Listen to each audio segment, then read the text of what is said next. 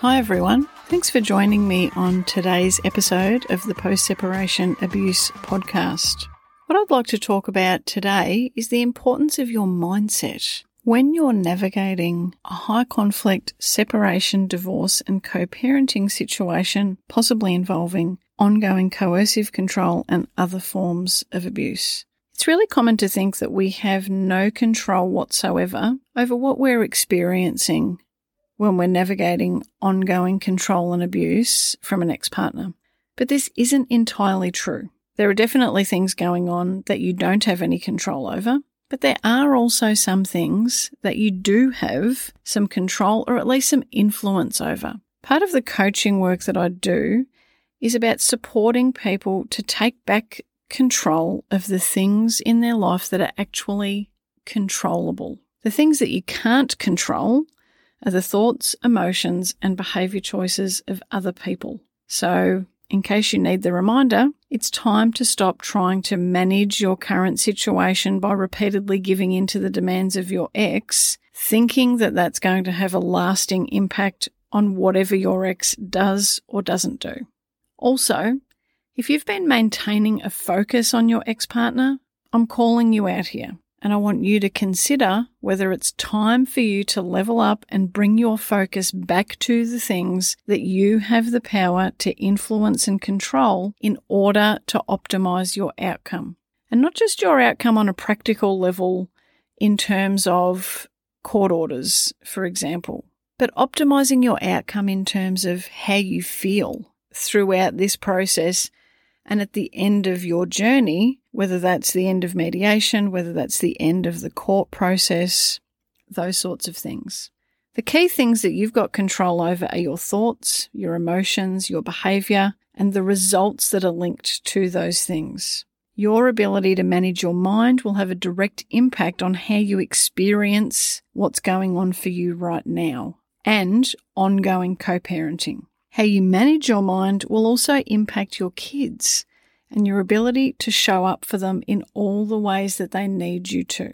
A thought that I'd like to invite you to make space for, wherever you are in your journey, whether you're just contemplating separation, whether you're newly separated, perhaps you're preparing for mediation, perhaps mediation was not the success that you wanted it to be, and you're heading towards the court system, or maybe you're right in the middle of the court system, the thought that I would like you to make space for is that at the end of this chapter of your life, you will be okay and your children will be okay. I want you to make space for that thought that you will be okay and that your kids will be okay. For that to be a possibility, for you to make space for that being a possibility, for you to embrace that as a possibility to embrace the possibility, embrace the thought that you will be okay and that your kids will be okay. And I know that where you are right now, it might be really, really challenging for you to make space for that thought. Nevertheless, this is one of the most powerful ways in which I help my clients. We unpack the things that they're scared of. We unpack the things that they're afraid of. We unpack the worst case scenario potentially, particularly if they're navigating the court system, what the worst case scenario might look like for them in terms of court orders if it doesn't go the way that they want it to. We unpack that on a practical level and think about the reality of that.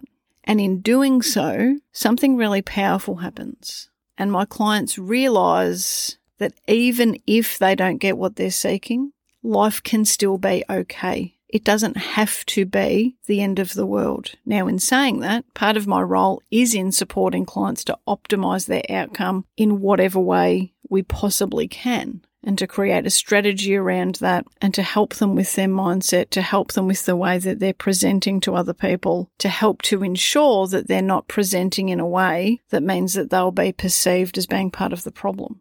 And at the end of all of this, what I would like to share with you is the thought that you will be okay and your kids will be okay. I endured a really long journey of family violence and post separation abuse and three or so years in the court system. And I'm okay. And my kids are okay. And it's me being able to talk about my lived experience and how I've navigated that that also really helps my clients, and I'm hoping that it's going to help you too. The reality is that none of us gets through life without any trauma. I don't think I've met any adult who has zero childhood trauma, no matter whether their parents stayed together throughout their childhood, whether their parents divorced. Trauma is something that I think happens to all of us, and it does not have to ruin your life.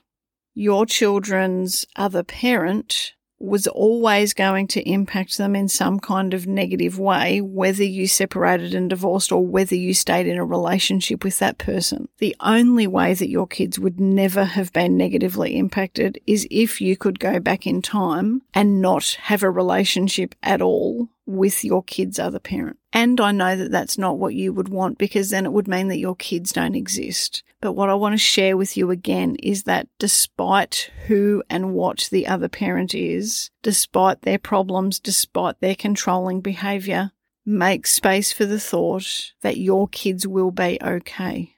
If this is something that you're worried about, if this is something that keeps you up at night, that consumes you, reach out, let's have a chat.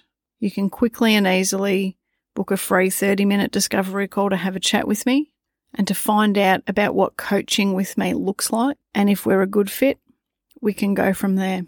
But please know that for you and for your kids, this situation that you're in now does not have to be something that defines your entire life. Life can be amazing for you and for your kids. And if you need support, I'm here. Thanks for your time. I'll talk to you soon. You thought you knew, but you didn't have a clue, clue, clue. If you're looking for more information and resources to help you understand post separation abuse and the person who's perpetrating it, I've got you covered. In the general information section of this podcast, you'll find a direct link that will enable you to download your very own post separation abuse checklist and workbook. If you need extra support to navigate your own situation, the best support of all is to work with me one on one or in the group membership that I offer. Keep going, you're doing a great job, and we are stronger and braver together. I'll talk to you soon.